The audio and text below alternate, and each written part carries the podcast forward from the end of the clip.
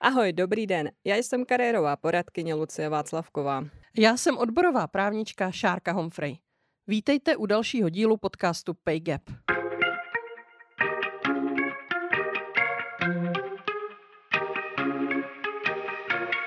Na pracovním trhu jsme si všichni rovni, ale někteří jsou si přece jen rovnější. Pokud jste žena, můžete mít někdy pocit, že taháte za kratší konec provazu. Co to vlastně znamená být ženou v práci a co můžeme dělat pro to, aby se nám v pracovním životě lépe dařilo? Díky podpoře zastoupení Friedrich Ebert Stiftung v České republice a redakce Alarmu je pro vás podcast dostupný zdarma. A zdarma je také jako vždy i článek s řadou užitečných odkazů.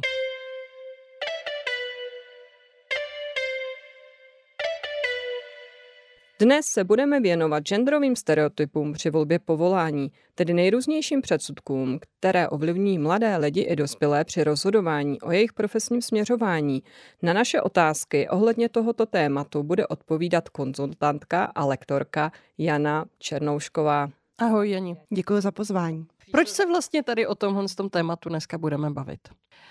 Pokaždé, když školím nebo nějakým způsobem diskutuju o genderové problematice a genderových aspektech trhu práce, vždycky narazím na to, že náš pracovní trh je poměrně silně segregovaný. To znamená mimo jiné, že pořád tady máme takové ty typicky holčičí, typicky klučičí studijní obory a na to navazující typicky ženské a typicky mužské pracovní obory, profese nebo celé segmenty.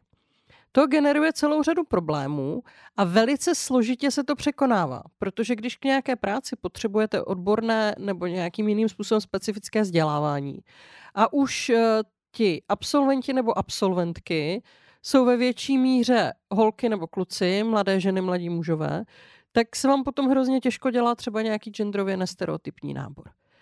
A v debatách se pak často setkávám s názorem, že přece je to každýho věc, jakou školu bude studovat. Nikdo tady nikomu v ničem nebrání, nikdo nikomu nic nezakazuje a pokud teda tolik holek chodí na zdrávku, tak k tomu je asi nějaký důvod. Je to asi přirozené, prostě to mají asi v krvi. Jenže jak my víme, a vy to teda už teď minimálně tušíte taky, jinak byste asi neočekávali, že se tedy 45 minut budeme bavit o úplně přirozených faktorech, které nelze změnit. Takhle jednoduché to není. My můžeme také zmínit naše vlastní zkušenosti, co nás ovlivnilo při volbě našeho povolání, s čím jsme se setkali. Takovým typickým příkladem může být to, že během eh, studií na vysoké škole jsem několikrát slyšela tady tím vy holky se až tak moc zabývat nemusíte, protože skončíte uplotný. S čím se setká třeba ty, ano? Pátrám v paměti, ale přesně tyhle ty stereotypy, a k tomu se asi dostaneme, že často se mluví o stereotypech a genderových stereotypech, ale stále v tom eh, dost lidí tápe, co to vlastně skutečně znamená, tak eh, tyhle stále existují a já bohužel musím říct, že neexistují a neexistovaly jenom v té naší, byť stále produktivní, ale řekněme už lehce starší, pokročilé generaci, ale přetrvávají i v té generaci nejmladší a studující stále tyto podobné teze o ženách k plotně a mužích, kteří budou ti výkonní a budou finančně zajišťovat eh, rodinu a sebe, tak eh, stále slýchají. Já si ze svého dětství nebo mládí, zejména teda při volbě mé školy, což byly práva, na nic takhle konkrétního nevybavuju, ale za to si pamatuju, že když jsme eh, vlastně na Gimplu maturovali, tak se už při těch přihláškách na vysokou školu docela třídilo kdo kam půjde. Větší část holek šla na nějaké ty humanitní obory, jo, to bylo na Severní Moravě, tam v Ostravě, v Ostravě je Sleská univerzita a Vysoká škola Báňská, teď už se to jmenuje jinak, tenkrát se jmenovala Vysoká škola Báňská a bylo jako zjevné, že zejména na ten pedagogický obor, který v té Ostravě byl silný, jdou ty moje spolužečky často, naopak na tu Báňskou, ať už na ekonomku nebo na ty vysloveně technické obory. Šlo víc kluků z těch našich ročníků, navíc na Gimplu uh, byly i třídy s matematicko-fyzikálním zaměřením a tam, přestože v jiných třídách, v těch, řekněme, všeobecných, to bylo holky, kluci půl na půl, tak v těchto třídách bylo třeba ze 30 studujících dvě holky, jedna holka, tři holky a tomu potom odpovídaly i ty jejich profily. Takže si jako pamatuju, že vlastně už na tom víceletém Gimplu, anebo potom v těch 15 letech, byť tedy pořád gymnázium ještě nějaká, řekněme, všeobecně vzdělávací instituce, už byly zjevné nějaké takovéhle genderové profilace a pokud je mi známo, tak to do určité míry panuje i dnes. Možná bychom se mohli právě podívat na to, kde to, kde to všechno začíná, kde ty stereotypy vznikají, protože podle nějakých eh, průzkumů to není až ve škole, ale ještě mnohem dříve. Škola už je v podstatě jenom součást eh, něčeho, čemu říkáme socializační proces který eh, víme a je to doloženo daty a výzkumy, relevantními výzkumy, což chtěla bych připomenout a v tomhle podcastu to jistě zaznívá pravidelně, že genderové téma není eh, jakási smyšlenka, kterou řeší pár poblázněných zejména žen, ale je to regulérní věda, která se opírá o regulérní výzkumy. Takže i z těchto výzkumů vlastně víme, že o stereotypech se rozhoduje již při plánování rodičovství a v podstatě už v období těhotenství konstruujeme ženy, muže, dívky, chlapce a už v podstatě projektujeme tu jejich životní dráhu. Jsme tak naší společnosti zvyklí a myslím si, že když si šáhneme do svědomí a když nám někdo oznámí, ještě jsme dítě neviděli, protože ještě u ženy v břiše, že očekává dívku nebo očekává chlapce, tak eh, jaké vlastně nastanou reakce a jaký celý kolotoč představ se rozvine ideálně až v podstatě do dospělého věku. Jsou to ty známé jako modré a růžové balonky a tím to jenom začíná. Je to takový drobný detail, který potom ústí do jako mnohem větších souvislostí a nejsme moc naučení si jako všímat uh, fungování společnosti a kriticky vlastně uvažovat o e, dopadech e, našeho konání a jednání. Takže už tady to začíná. Samozřejmě začíná to tím, jak jsme připravováni na rodičovskou roli a co si vlastně vůbec o ní myslíme. A ten první krok pro každého je sebereflexe. To znamená říci si, e, narodila se mi dívka, co pro, pro ní plánuju, jak, jak k ní budu přistupovat, jak se k ní chovám, jak se k ní chovat budu, jak s ní komunikuju, k čemu jí vedu. To stejné samozřejmě platí i u chlapců a Tohle to rodiče často nedělají a potom v podstatě projektují stereotypy, eh, které jsou pro ně neviditelné, nevědomé. Takže není to tak, že bychom se schválně rozhodli, že budeme dívky a chlapce za každou cenu segregovat, ale často to děláme na zcela neuvědomělé úrovni a teprve, když nastoupí ten aha moment, že si uvědomím, že k dívce přistupuju jiným způsobem, než chlapci a mohou to být sourozenci, tak pak eh, mi i laicky mohou lidově řečeno docvaknout určité dopady, které to potom bude mít. Takže to průvodcovství už v nejranějším věku je extrémně důležité. Eh, je mnoho studií na to, že třeba u dívek trénujeme daleko více jemnou motoriku, což má potom jasné dopady eh, na mm, jejich nějaké kognitivní a další jako funkce i úspěch ve škole. E, naopak u chlapců spíše trénujeme hrubou motoriku, stejně tak na dívky častěji mluvíme, což potom může ex post vysvětlovat to, co přikládáme ženám, že jsou více komunikativní a disponují větší slovní zásobou. Prostě celkově to naše chování jako postojové Eh, ať už zřejmé nebo skryté, je odlišné a je to pozorováno například i v mateřských školách, eh, kdy ehm, se posuzuje, jak se pedagogové chovají k dívkám a k chlapcům nebo k celé skupině a jsou i tam často viditelné rozdíly a eh, ty potom tedy se do těch dětí propisují jako jakýsi obraz toho, jakým způsobem se mám chovat a nebo nechovat. A Šárko, ty jsi to tady krásně řekla v úvodu, že všichni máme tendenci pasovat se do jakési normy, nebo většina z nás.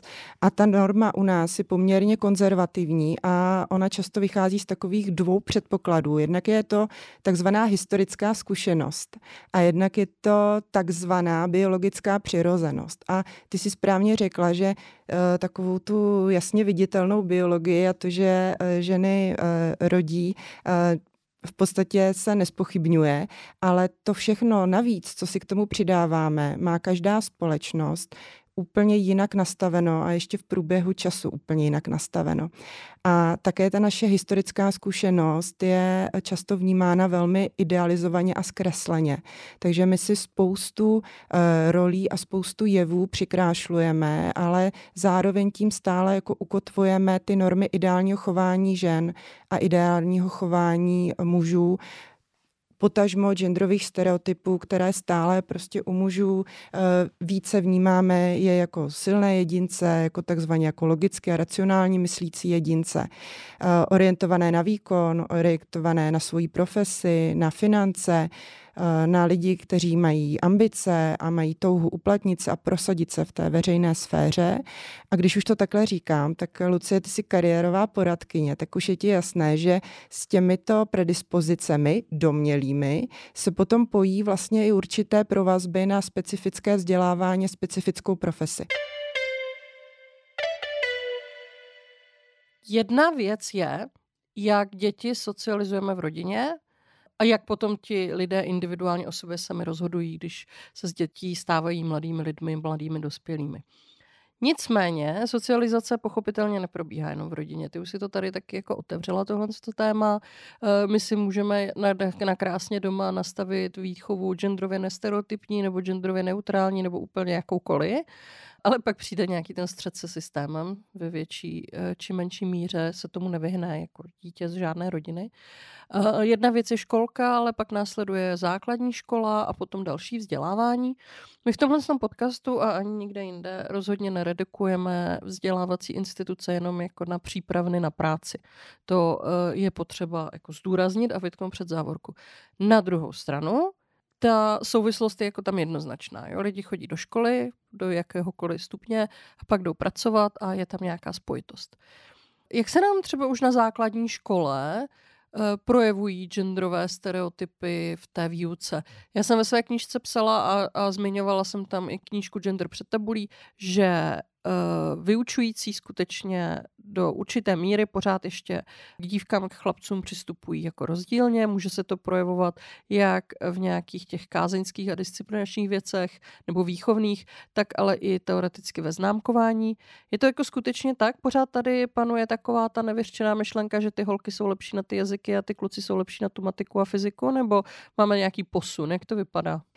Bohužel to tak je a já bych eh, navázala citací eh, z knížky Moderní vyučování, protože jak když lektoruju pedagogy, tak oni se často vzpouzí tomu, že něco jako genderové stereotypy vůbec uplatňují a mají pocit, že jsou naprosto neutrální. A když jim argumentuji literaturou, která je genderová, tak to právě vnímají jako nějaké účelové zkreslení. A já potom ráda používám Petyho a jeho knížku Moderní vyučování, což je taková bible moderní výuky, velmi populární. Ta citace je už z vydání šestého, ale už bohužel z roku 2013, ale je stále platná. A on uvádí, že je vědecky doloženo, že většina vyučujících má jiná očekávání od mužů a jiná od žen. A že je na nejvýš důležité, abychom před překážkami bránícími rovným příležitostem nezavírali oči a zejména, že lze doporučit, aby se necharakterizoval předmět jako mužský či ženský a vždy se učitelé pokusili ukázat, že jde o zastaralý názor. Mám tuhle tu citaci velmi ráda a e, taky často probouzí aha efekty, ale jinak e, pravdu máš, že stále ještě nejsme v situaci takzvaně genderově senzitivního vzdělávání, potažmo genderově neutrálního. To genderově rovné vzdělávání by mělo umožnit všem studujícím, aby maximálně naplnili svůj potenciál a mohli ho plně využít. A to samozřejmě nejenom jako tu přípravu na zaměstnání, ale pro celý svůj život. Paradoxem je, že často slýcháme ve veřejném prostoru, že něco jako e, téma gender, rovné příležitosti nebo genderové stereotypy do školství nepatří. A tady bych jenom chtěla zase pragmaticky uvést, že již od roku 98 existuje něco jako priority a postupy vlády při prosazování rovných příležitostí pro ženy a muže. A je tam speciální část téma poznání, kdy přímo Ministerstvo školství, mládeže a tělovýchovy si zadalo strategický cíl, který zní zní, že potřebujeme odstranit genderové předsudky ovlivňující životní a profesní volby a zvyšovat důraz na přítomnost genderových témat v rámcových vzdělávacích programech a školních vzdělávacích programech. A takhle bych mohla citovat celou sérii dalších eh, strategických dokumentů, které si české vlády v průběhu času přijímaly, eh, kterými by se měly i pedagogové eh, následně řídit. A tou nejvýznamnější je aktuální strategie eh, vzdělávání eh, pro rok 2030 nebo do roku 2030, plus, která je velmi kvitována odbornou veřejností, že by měla zajistit významný posun ve vzdělávání. A i tam je velký důraz na proměnu obsahu a způsobu vzdělávání tak, aby byl ve všech školách rozvíjen potenciál všech žáků, ale zohledňovat také genderovou rovnost a eliminovat genderové stereotypy. Eh, jinak ty projevy jsou nejenom ve vztahu té pedagogické komunikace, ale my máme velký problém eh, ve studijních materiálech, při analýzách učebnic, byť by měli respektovat eh, určité doložky, včetně jako genderové sensitivity, tak se nám nedaří adekvátně zobrazovat ženy a muže v různých eh, rolových pozicích a postaveních. Pořád máma mele maso a táta mi je auto? A to by bylo asi skoro to nejmenší. Ale já musím říct, že jsem se zabývala třeba analýzou učebnic pro občanské výchovy a tam bylo poměrně zdrcující, jak třeba při popisu osobností byl extrémní nepoměr mužů versus ženy. A v některých byly dokonce anekdotické příhody typu, že mezi významnou osobnost byl zařazen Jára Zimmerman, a ženy jsme tam našli například jenom tři. Já můžu dát příklad uh, z nedávné doby, aby jsme věděli, o čem se bavíme, jaká ta současná situace je. Předloni jsem řešila u mé dcery pracovní činnosti, což je předně člověka svět práce. A abyste měli představu, co se i dnes může stát, tak zatímco uh, skupina chlapců si sestavovala robotické stavebnice, to znamená, že už to bylo něco, co se ocitá v 20. Eh, tady prvním století. Tak moje dcera ve stejnou dobu vyšívala přáníčka z papíru. A když jsem na to upozornila ve škole, tak mi tvrdili, že tam dojde k prostřídání a nedošlo. A stejně tak jsem vlastně se dotazovala, proč v literatuře mezi 25 spisovateli je jedna žena. A nejsou tam žádné dívčí hrdinky. Moje dcera mi řekla, že se z takového seznamu nemůže vybrat a že vlastně potom nevnímá, že by vůbec nějaká dráha třeba spisovatelky byla pro ní a že, že vůbec takové knihy nechce číst, že hoši u bobří řeky skutečně nezajímají.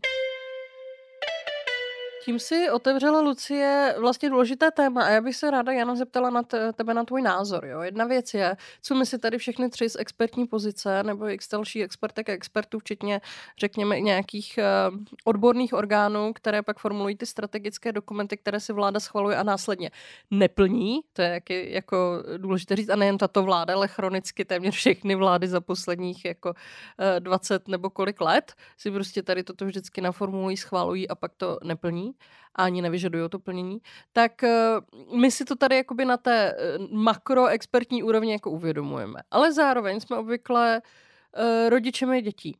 A teď se s tím setkáváme už při té jejich vlastní školní docházce nebo studiu.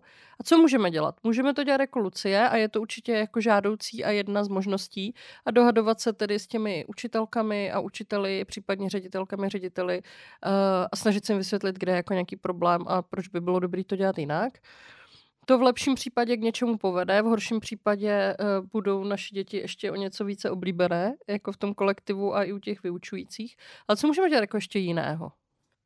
Já myslím, že bych se přihlásila k tomu, co řekla Lucie. Já myslím, že je naprosto klíčová emancipace vlastních dětí. Samozřejmě nejprve musíme emancipovat sami sebe, rozšířit si ten rejstřík náhledu tedy na svět a e, přijmout e, za fakt, že opravdu tady něco jako mm, genderová strukturovanost společnosti, která není úplně jako výhodná ani pro muže, ani pro ženy existuje. Tohle to přijmout za své a potom tím pádem e, emancipovat děti právě v pestrosti možná možností, které jim nabízíme. To znamená nesměrovat pouze do jedné doporučené linie, ale posilovat je eh, v tom vědomí, že ten svět je barevný a že lidé jsou lidé a nikoliv, že se rozhodně dělí na dvě naprosto odlišné a soupeřící skupiny, které muži nazveme jsou z muži. a ženy z Venuše. Ženy a muži jsou dva odlišné živočišné druhy. Ano, které nazveme muži a ženy a, a budeme tedy uh, trvat na jejich zásadním oddělení. Um, já tedy, jestli můžu říct u svých dětí, uh, já musím říct, že příklady táhnou, mám ten pocit, takže to, co samozřejmě děláme sami ve svých rodinách, tak to potom uh, děti přirozeně odezírají. Svému synovi jsem uh, do večerní četby naprosto přirozeně zařadila knihu Velké ženy z malé země a v podstatě on v šesti letech byl schopen reflektovat tu četbu větou mami a proč těch žen třeba v politice nebo ve vědě je tak málo, když jsou tak šikovné. A je to právě ten oslý můstek zpátky na to, že když vidíme ty vzory a vidíme je různé, tak potom jako dokážeme ty věci daleko lépe chápat a představit si je. A je to ale samozřejmě posilovat i v té osobní síle, že stát si za svým názorem a umět pojmenovat, eh, teď se ke mně, paní učitelko, nechováte fair, protože výrok typu eh, dívkám matematika nejde, asi není úplně žádoucí a, a mít tu sílu to takhle formulovat je vlastně i věcí nás, ale my se taky nesmíme bát jako dospělí se ozvat. Já ještě doplním jednu svoji osobní zkušenost, protože v poslední době, v uplynulých asi, já nevím, třeba dvou letech, jsem měla možnost eh, navštívit několik středních škol a debatovat eh, se studujícími o feminismu, o genderové problematice a i konec konců o těch genderových stereotypech na trhu práce. Jde vidět, tak jako nefungují vzory jenom v rodině, tak samozřejmě eh, ta školní prostředí je formativní, ale ne stoprocentně, ono se to tady prolíná. Bylo vidět, že velká část těch mladých studujících studujících má doma už nějaké jako jiné vzorce, jo? kromě toho, že jsou zvyklí více na pracující matky, tak eh, i třeba ty jejich matky už jsou, eh, nebo jiné příbuzné jsou v nějakých neúplně genderově stereotypních povoláních. Zároveň tady vidíme velký vliv popkultury a velký vliv toho, co se zobrazuje eh, a nejen v televizi, nebo, nebo bavíme se třeba o povinné četbě, jo, ale toho obsahu, který děti a mladí lidé konzumují dneska neuvěřitelné množství. A samozřejmě není jako jenom česky, jo, díky internetu, vyšší znalosti angličtiny. Děti a mladí lidé konzumují obsah úplně jako odkudkoliv, bez toho, aby jsme na to měli reálně dostatečně velký vliv. Což na jednu stranu z těch mých anekdotických zkušeností trošku zvyšuje to jejich povědomí o diverzitě lidské společnosti, což na jednu stranu z těch mých uh, anekdotických zkušeností zvyšuje tu jejich uh, citlivost k diverzitě společnosti, ale zároveň se dostávají do styku i s uh, názory nebo jako s vlivem, který by mohl působit poněkud až nežádoucím směrem. Na každé z těch debat, na každé, se přihlásil někdo z, těm, z těch mladých chlapců a zeptal se mě, co si myslím o Andrew Tateovi. A uh, můj kritický názor se nesetkal úplně s ohlasem. Takže uh, zase jedna věc je, jak nám uh, genderově formuje děti škola i rodina, ale druhá věc je, že ten vliv je mnohem širší. Nedávno se právě objevila nějaká studie, ale nevím přesně ten zdroj, takže nevím, jak hodně to bylo spolehlivé, který, která právě upozorňovala na to, že mladí muži v některých západních společnostech jsou konzervativnější, výrazně konzervativnější než mladé ženy. Co se o tom jenom myslíš, co o tom ví z těch dostupných zdrojů? Myslím si, že tohle je velký problém, který se i u nás v České republice velmi podceňuje, a to zejména ze strany žen jak eh, přílišný konzervatismus může ubrat eh, ženám práva, ale obecně si myslím, že tenhle fenomén je vyvolený určitou hysterií ve veřejném prostoru právě tím, jak se mluví velmi zkratkovitě a nesprávně o feminismu, o genderu jako ideologii, o krizi mužské identity, o ztrátě mužství a, a takových dalších jako aspektech, které vlastně já vnímám jako spíše jako e, nějakou propagandu, která má strašit a odrazovat společnost, nikoliv, že by se to opravdu tak v realitě dělo. Já bych ještě přece jenom upozornila na jednu věc, která se v rodinách může vyskytovat nebo na ní upozorní um, třeba ti, co se snaží podpořit dívky do vstupu k technickým oborům. Že právě my často dívky k těm nejrůznějším technickým a technologickým věcem nepouštíme nejen ve školách, ale i v domácnosti. Že je běžné to, že říkáme, tatínek s bráchou tohle opraví, zařídí, nebo naopak uh, funguje to i opačně, že třeba uh, chlapce nezapojeme nejdeme tolik do těch domácích prací a máme to tam zase rozdělené na věci, kteří jsou úkoly pro eh, chlapce, pro muže a pro dívky. Tím jsme se dostali k tématu, které mně přijde jako velmi důležité a konec konců, kvůli kterému jsme se tady hlavně sešli, a to je právě ta genderově nestereotypní volba povolání. Co nás směřuje, nebo respektive co teď už naše děti směřuje do těch genderově, řekněme, stereotypních liní, to je asi celkem jako každému zřejmé.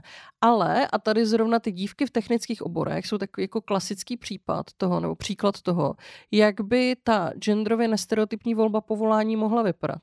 Co jsou faktory, které ovlivňují, jestli ty dívky třeba do těch technických oborů, a teď tady nemáme na mysli jenom IT, ale do čehokoliv, co si považujeme za technické obory, že to může být fyzika, nebo konec konců i třeba chemie, ale i nějaké, já nevím, stavařské obory, nebo i případně technické učební, řemeslné obory, co nám dívky tam směřuje, proč jich tam chodí pořád tak málo a proč vlastně chceme, aby jich tam bylo víc?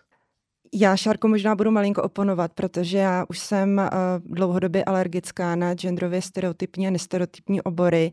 Je to sice fenomén, který je potřeba zkoumat a právě řešit ty příčiny, ale myslím si, že spousta oborů, které mají nálepku takzvaných feminních, jsou tam velmi nesprávně a hlavně vnímáme velmi chybně ty jejich skutečné charakteristiky, které pro to povolání anebo pro to studium potřebujete.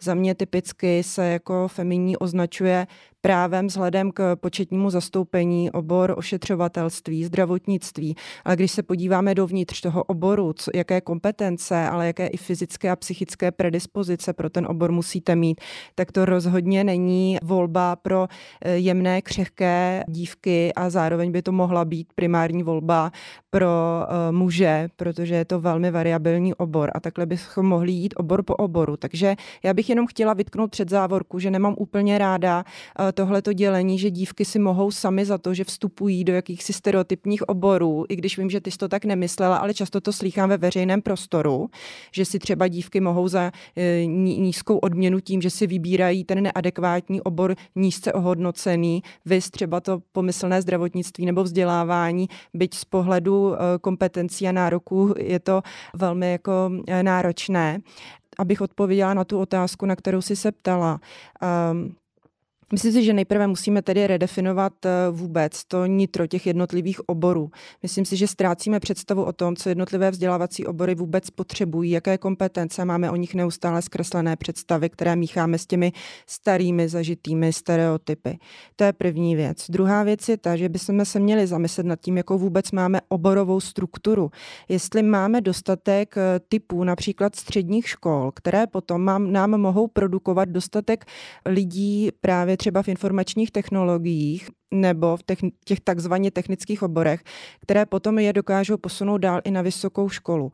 Tohle je v České republice také jako velmi dramatický problém, že určitý typ střední školy vás prostě na IT vysokou školu nepřipraví, i kdybyste se na hlavu postavili a zároveň těch oborů přípravných typu gymnázia, nějaká dobrá licea nebo i e, průmyslové školy, e, těch je potom velký nedostatek a aktuálně se to ukazuje zejména v Praze, středočeském kraji.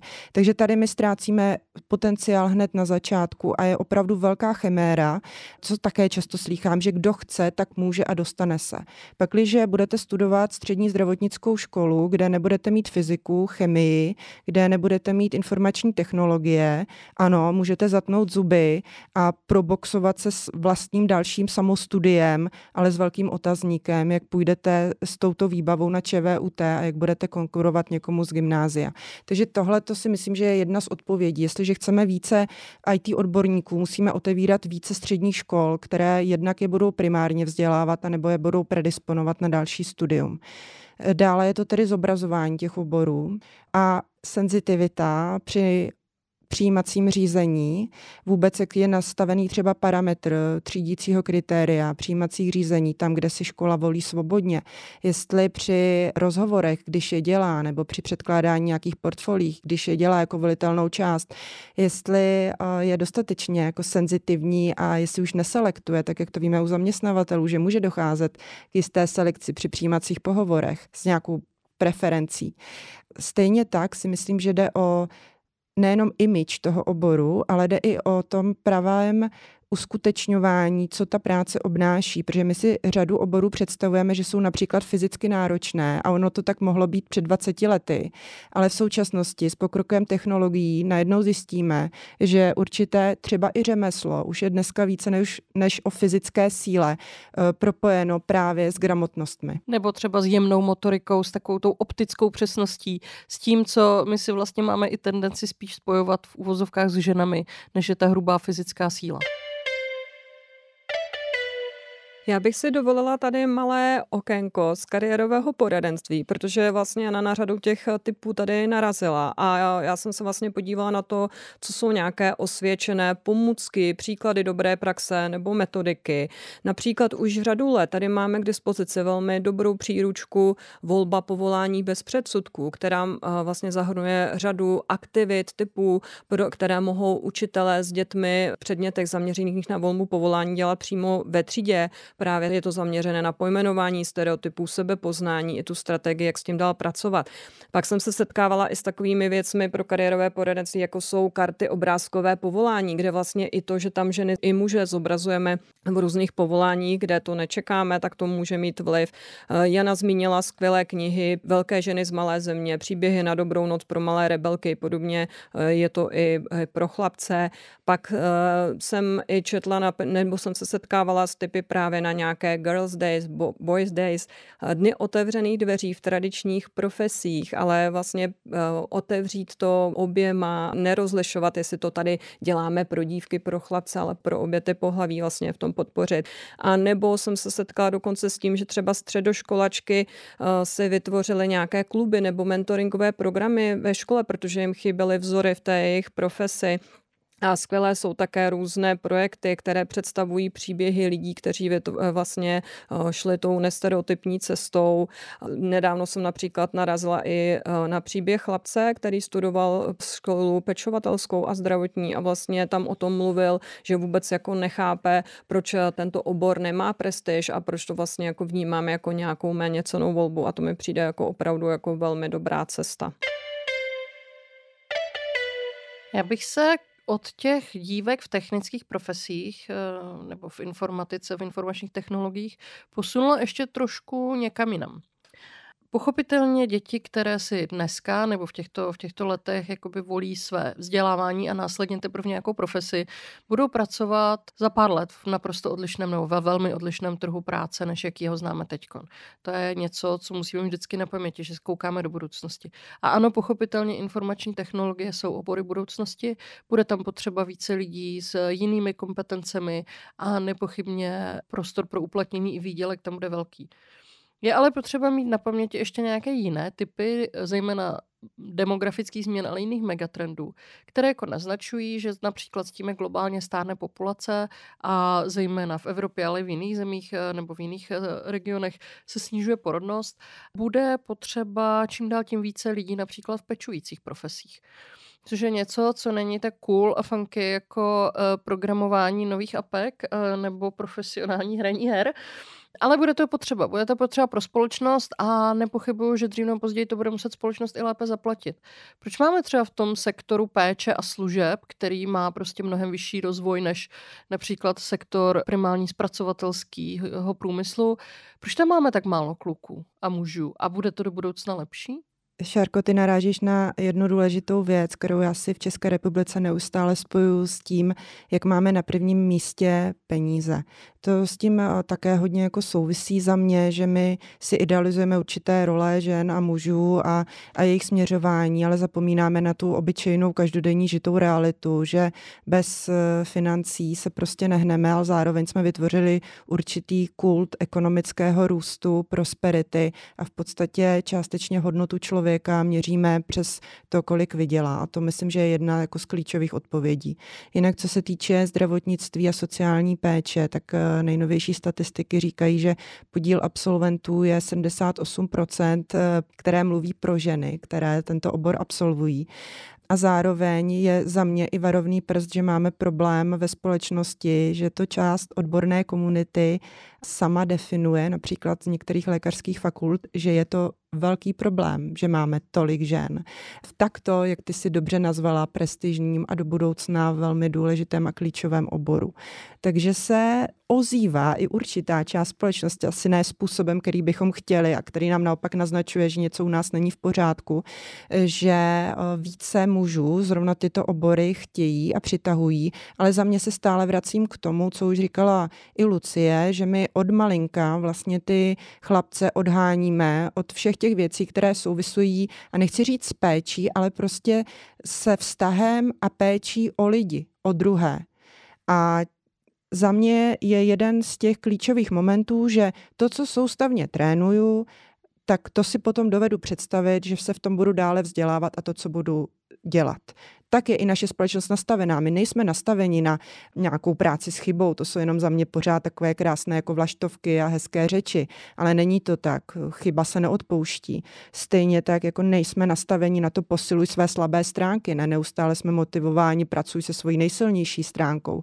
Takže eh, tohle to potom hovoří v neprospěch mužů, aby si třeba dovedli představit eh, fungování eh, v tomto oboru a myslím si, že je mírná naděje to začít měnit, pak, když si uvědomíme, že je to ale součást i veřejné politiky a myslím si, že budeme jedna z prvních generací, kterou to zasáhne tím, že budeme velmi intenzivně vtaženi do péče o své rodiče a nebude to už jen a pouze na ženách, doufám, a i to je ta role nás žen si eh, to takto postavit, ale budou se muset zapojovat i ti synové svých matek a otců a vnímat, že péče je cosi samozřejmého.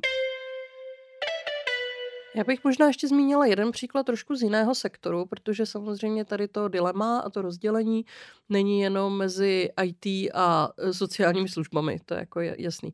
Já jsem nedávno četla jeden článek z Ameriky, kde v řadě regionů dochází k takové proměně trhu práce, která má velmi neblahý vliv na tamní komunity a ještě více na ty afroamerické komunity, kde e, ty třeba ekonomické faktory a ta nevyrovnanost má mnohem tíživější důsledky než u majoritní e, bílé populace a ještě je to úplně trošku jako jiné než u, u komunit azijské evropského původu.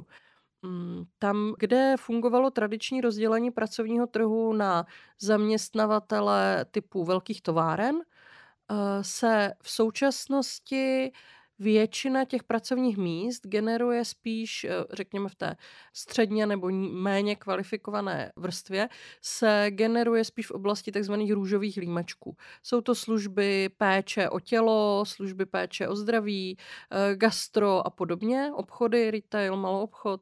Zkrátka, ti muži, kteří tam dříve v těch továrnách byli živiteli té rodiny, najednou mají velký problém najít práci, protože práce pro ně není. Zatímco ty ženy, které bývaly ekonomicky závislé na tom živiteli, teď naopak jako mají mnohem větší příležitost vydělat si peníze a to tam vede nejenom k jiné strukturální nezaměstnanosti, protože existuje nějaká bariéra vůči tomu, aby více mužů třeba se právě v těchto pozicích růžových límečků jakoby uplatnilo i protože zákazníci mají nějaká očekávání, zaměstnavatele mají nějaká očekávání a ti muži samotní mají nějaká očekávání. A vede to tedy k nárůstu i takových jevů, jako je kriminalita, e, snižování porodnosti, rozpadovost vztahů nebo vůbec jako nemožnost navázání těch vztahů. A tady bychom se dostali k dalším a dalším problémům, které to generuje. Takže to je taky pro mě třeba ta známka toho, že si musíme jednak koukat do všech úrovní pracovního trhu to je jedna věc. A druhá věc je, že i když do práce chodíme primárně pro peníze, tak pořád je potřeba tady toho uplatnění na pracovním trhu neredukovat jenom na ty individuální kariéry. Jo? Tady nejde o to, jestli jako někdo jeden, nebo nejde jenom o to, jestli se jeden konkrétní člověk uplatní, neuplatní, vydělá si, nevydělá si, ale to, že ve chvíli, kdy to dosahuje nějakých těch strukturálních úrovní, tak to má zkrátka různé dopady na celou společnost. Já k tomu ještě připomenu to, co se stalo před těmi dvěmi, třemi lety, kdy právě převaha žen v těch pečujících zdravotnických a nakonec i ve vzdělávání, tak byla velmi problematická, protože se nám ten systém vlastně málem zhroutil, protože to je zrovna oblast, která je náročná na slaďování práce a rodiny. Já se k tomuhle připojím a zrovna myslím si, že zkušenost covidu je velmi bolestná ve vztahu k ženám a myslím si, že Česká republika se s tím vůbec nepopasovala, že jsme vůbec e, tuhle tu zkušenost toho extrémního zatížení, zejména žen, spojenou s e, výukou dětí při zavřených školách, se slaďováním práce a rodiny, vůbec nevyhodnotili a nedocenili. A správně Lucie říká, že některé sny některých lidí, které slýchám ve veřejném prostoru, že se v vrátíme do takzvané tradiční dělby rolí, která ale prakticky téměř nikdy neexistovala, pakliže nebyla determinovaná zákonem, který zakazoval ženám kde co, tak eh, by dospěl k naprostému zhroucení trhu práce a naprostému zhroucení celé společnosti protože jestliže dneska disponujeme neskutečnými čísly o tom, kolik nám chybí zaměstnanců a zaměstnankyň, tak si představme, jak to bude vypadat, nebo jak by to vypadalo, kdybychom se dostali do utopického světa eh, žen pečujících o teplo domova, to znamená odcházejících z trhu práce. A tady ještě jsem jenom chtěla říct, že zrovna to zdravotnictví a covidová situace, extrémní eh, zatíženost žen přesně ukázala na ten problém, který neustále skrýváme a zavíráme před ním oči, děti, to znamená, jak nejsou absolutně nastaveny podmínky pro slaďování práce a rodiny a jak neustále hřešíme na to, že rodiny si nějak poradí. Není náhodou, že jsme tady těmto tématům věnovali už několik epizod našeho podcastu a rozhodně se o nich dočtete dost v naší připravované knížce Kratší konec provazu. Nechceme ale končit na takovou smutnou notu, byť je jako důležité si tady upozorňovat na to, že fenomén genderových stereotypů při volbě povolání eh, je něco, co se u nás zkrátka málo řeší, podceňuje, přehlíží nebo cíleně ignoruje. Ale zkusme jako taky najít něco pozitivního na závěr. Kromě toho, že tady Lucka eh, zmiňovala některé příklady dobré praxe, máme i nějaké pozitivní trendy, cokoliv jako hezkého, co bychom chtěli eh, zmínit eh, v souvislosti s tím, že naše děti zkrátka třeba nebudou už tak lajnovány přesně do těch úzce vymezených drah, jako to bylo u nás nebo u našich rodičů? Za mě pozitivní trend je například ochota a chuť žen jít do vzdělávání a ochota a chuť eh, v daleko vyšší míře vystudovat a dostudovat úspěšně vysokou školu. A je jenom chybou společnosti, že tenhle potenciál, který máme a který už začíná být dlouhodobým trendem, nejsme schopni využít. Takže myslím si, že nastupující generace a zejména ženy si velmi uvědomují, že jestliže chtějí uspět, musí na sobě velmi pracovat tak jako vidíme u některých soukromých firm zvýšenou podporu diverzity nebo obrat k principům eh, společenské odpovědnosti, tak já budu třeba pevně věřit v to, že větší tlak na vyšší zastoupení žen v politice, kterého jsme v posledních letech také svědkem, se jednou skutečně odrazí i v tom vyšším zastoupení žen v té politice a to by mohlo mít za důsledek i to, že politická reprezentace jako významný regulátor pracovního trhu zkrátka třeba nebude ten potenciál žen už tolik přehlížet. Já určitě zmíním to, jak se ženy podporují navzájem formou nejrůznějších projektů, organizací, neziskovek, jak podporují další ženy v rozvoji té vlastní kariéry. A já ještě, jestli můžu úplně na závěr, aby to nebylo jenom e, ženy ženám a o ženách, chtěla bych velmi pozitivně vyzdvihnout i opravdu e, řadu e, mužů, kteří aktivně podporují svoje ženy, přítelkyně, svoje dcery a syny v tom, aby se nebáli a překračovali stereotypy, o kterých jsme se celou dobu bavili. A v téhle podpoře bych se i přidala k těm, kteří se nebojí jít do těch v úvozovkách ženských povolání a nestydí se za to, že jsou třeba zdravotními bratry nebo že pracují v sociálních službách, byť je za to čeká jenom taková velmi, velmi pofiderní možná společenská vděčnost. Konec konců překračování stereotypů není pro nikoho jednoduché, ale pokud si uvědomíme, oč snadněji projde malé holčičce kuše nebo luk, než malému chlapečkovi kočárek, tak eh, si mu pak můžeme uvědomit, oč složitější to někdy pro ty kluky a muže může být. Jenom my moc děkujeme, že jsi přijala pozvání do našeho podcastu. Bylo to úžasný, díky. Děkuji za pozvání a doufám, že se bude podcast dobře poslouchat.